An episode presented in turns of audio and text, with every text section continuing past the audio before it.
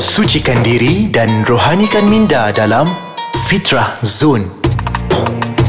Assalamualaikum warahmatullahi wabarakatuh. Alhamdulillah wa syukrulillah bertemu lagi kita di dalam Fitrah Zone uh, di podcast Ais Kacang pada hari ini bersama dengan saya Dain Lukman. Ilmu meningkat baru menyengat. Kita nak menyimbangkan biasa di dalam Fitrah Zone ini kita membincangkan tajuk-tajuk yang hebat, yang dekat dengan kita, yang mampu untuk menjadi panduan nasihat bagi kita. Insya-Allah mudah-mudahan hidup kita lebih diberkati dan dipermudahkan oleh Allah Subhanahu Wa Taala. Jadi pada hari ini tajuk yang lebih menarik bab berkaitan dengan say no to stress. Uh, kita tak mau katakan tidak kepada stres. Kadang-kadang ni biasalah uh, lumrah kehidupan pada hari ini akan mendatangkan pelbagai tekanan. Stres ni datang daripada macam-macam arah ha, yang kita tak sangka-sangka. Kadang-kadang member-member bagi masalah agak kita. Kan? Ha, kadang-kadang ni ala kita ni barulah ada RM10 kat dalam poket. Dah member datang nak berhutang. Dah lah kawan tu berhutang 2 bulan yang lepas pun tak bayar lagi. Jadi kadang-kadang pula kita pula yang bagi masalah kat member. Ha, itulah kadang-kadang kita dah pinjam. Tadi kawan kita pinjam. Kita pinjam pula kat member. Ada bagi stres kat member kita pula. Ha, tapi ingat, Allah takkan membebani hambanya dengan sesuatu yang tak mampu dipikul tau. Seperti firmannya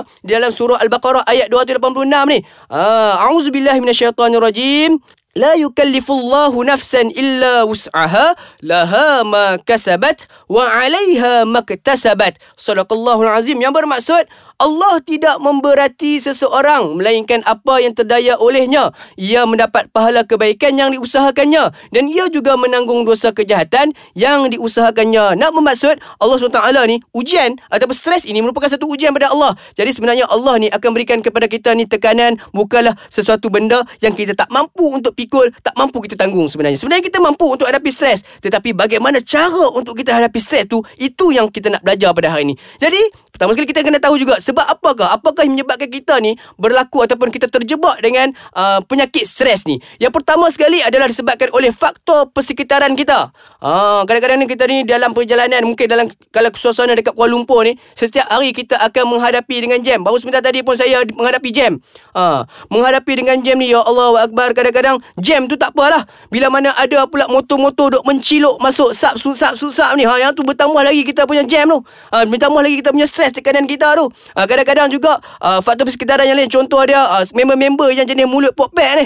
Uh, tak habis tak berhenti-berhenti bercakap. Uh, macam saya jugalah. Uh, wajah bercakap je kan. Kadang-kadang mungkin saya bercakap ni mungkin boleh menghilangkan stres, mungkin kadang-kadang saya bercakap ni boleh tambah lagi stres. Uh, yang tu takut juga tu. Uh, dan yang antara yang lagi disebabkan oleh pencemaran alam sekitar. Uh, kadang-kadang kita tengoklah pencemaran sekarang ni kadang-kadang jerebu kan menyebabkan kita batuk. Bila mana kita batuk ni kita rasa sesak nafas. Bila mana kita sesak nafas ni menyebabkan kita jadi tekanan dalam diri kita. Ya Allah, bila lah nak hilang jerebu. Bila lah nak hilang pencemaran pencemaran ni Itu adalah faktor yang pertama Yang menyebabkan kita jadi stres Faktor yang kedua Sebab kita ni suka bertangguh Sikap kita sendiri Sebab kita ni suka bertangguh. Uh, Bila mana dah dapat kerja ni uh, Kita pula tengok Alah Kerja sikit saja. Eh, relax tu.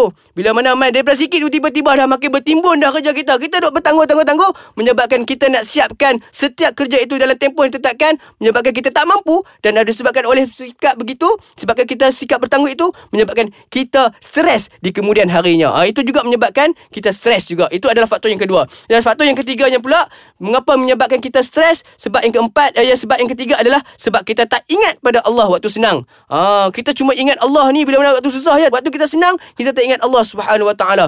Kan? Bila mana kita ada duit, ada kita ingat Allah Subhanahu Wa Taala.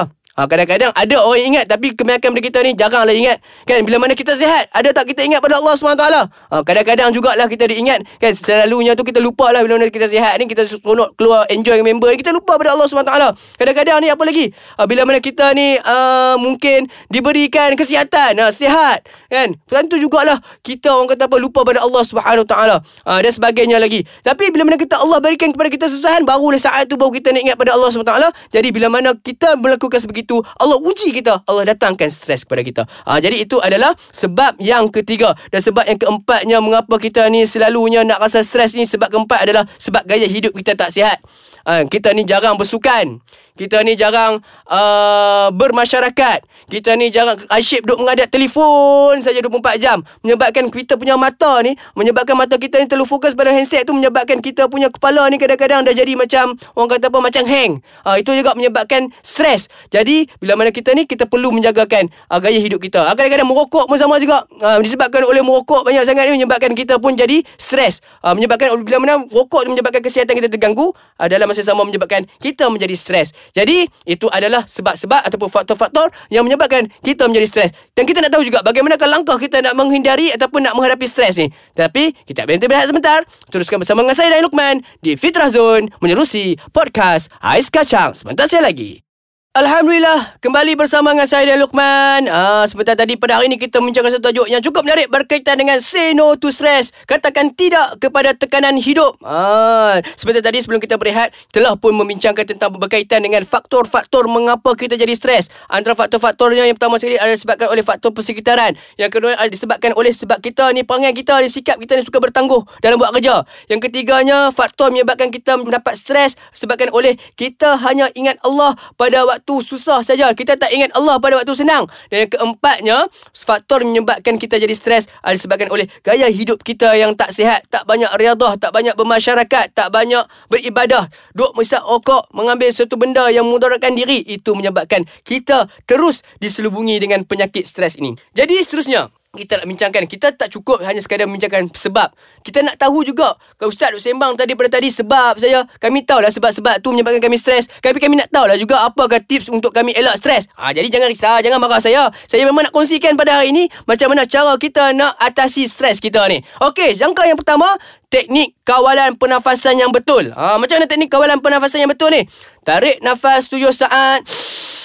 7 saat kita tarik nafas Hembus nafas 14 saat kiraan tujuh lah. Kita hembus nafas ataupun tarik nafas dalam kiraan tujuh saat. Hembus nafas dalam keadaan empat belas saat. Ha, kita buat kiraan tu guna jari kita lah. Tak perlu nak pakai jas sebagainya kan. Buat dalam tempoh dua tiga kali. InsyaAllah kita punya daripada tadi kita merasakan tekanan dekat otak kita ni. InsyaAllah uh, kita akan mula merasakan kelapangan dalam otak kita. Okey, itu adalah yang pertama. Teknik kawalan pernafasan yang betul. Yang keduanya cara untuk kita menghindari ataupun nak menghadapi uh, persekitaran yang stres ataupun suasana yang stres ini yang keduanya adalah dengan kita menghindari persekitaran-persekitaran yang negatif. Contoh dia, uh, jadi tadi saya sebut antara sebab kita uh, dapat stres ni sebabkan kita terperangkap dalam jam.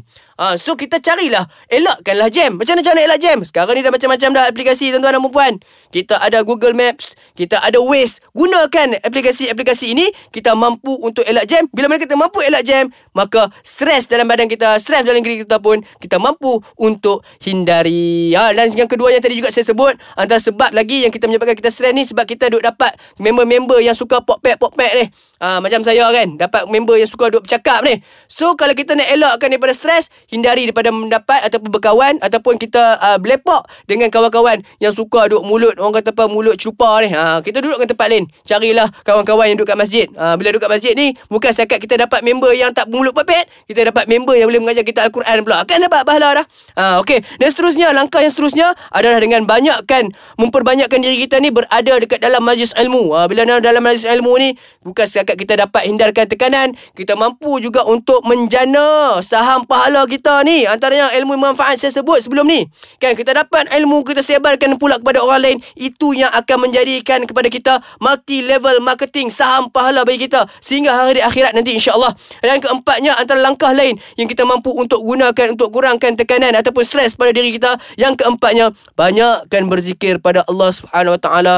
Tak payah pun nak berzikir ni kan Antaranya lagi yang disebutkan oleh baginda SAW Zikir yang sangat-sangat orang kata apa Boleh di uh, aplikasi dan diri kita. Adalah satu hadis Nabi ada menyebut Uh, sesuatu atau apa dua kalimah dua perkataan yang dekat ataupun yang mudah disebut di lidah uh, yang ringan di lidah yang berat di timbangan mizan iaitu timbangan di akhirat nanti iaitu subhanallahil azim subhanallahi wa bihamdih Ha, sekali lagi saya ulang. Subhanallahil azim. Subhanallahi wa bihamdih.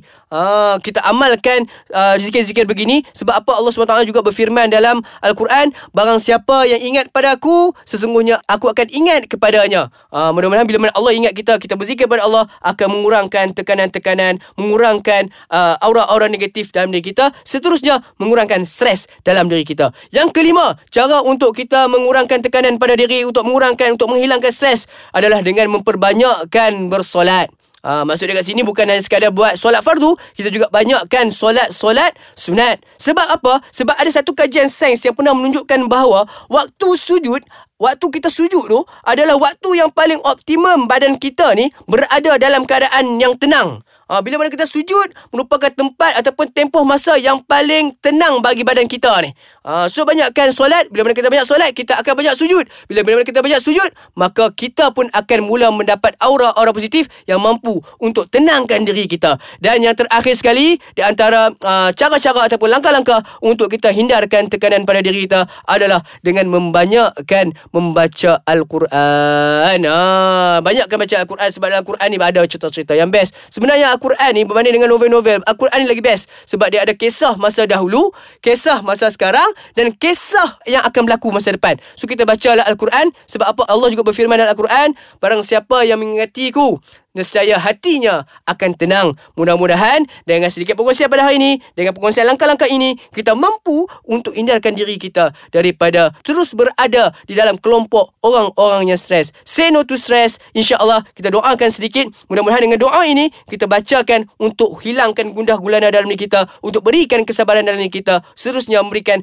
uh, orang kata apa diri kita ni hindar terhindar daripada stres yang berpanjangan. Doanya macam mana? Bismillahirrahmanirrahim. Rabbana afrigh alaina sabran wa thabbit aqdamana wansurna 'alal qaumil kafirin. Rabbana afrigh alaina sabran wa thabbit aqdamana wansurna 'alal qaumil kafirin. Mudah-mudahan yang bermaksud, Ya Tuhan kami, ha, lupa pula tahu maksud. Yang maksud, Ya Tuhan kami, limpahkanlah ke atas kami kesabaran, serta teguhkanlah pendirian kami, serta bantulah kami dari orang-orang yang kafir. Mudah-mudahan dengan sedikit perkongsian ilmu pada hari ini, menyebabkan kita terus berada, terus bertambah ilmu kita dan seterusnya memberikan ketenangan dalam hidup kita. Say no to stress, katakan tidak pada stres. Sejuk-sejukkan hati, tenteramkan jiwa. Bersama dengan Podcast Ais Kacang menerusi Fitrah Zone bersama dengan saya dan Luqman pada minggu depan. InsyaAllah. Assalamualaikum warahmatullahi wabarakatuh.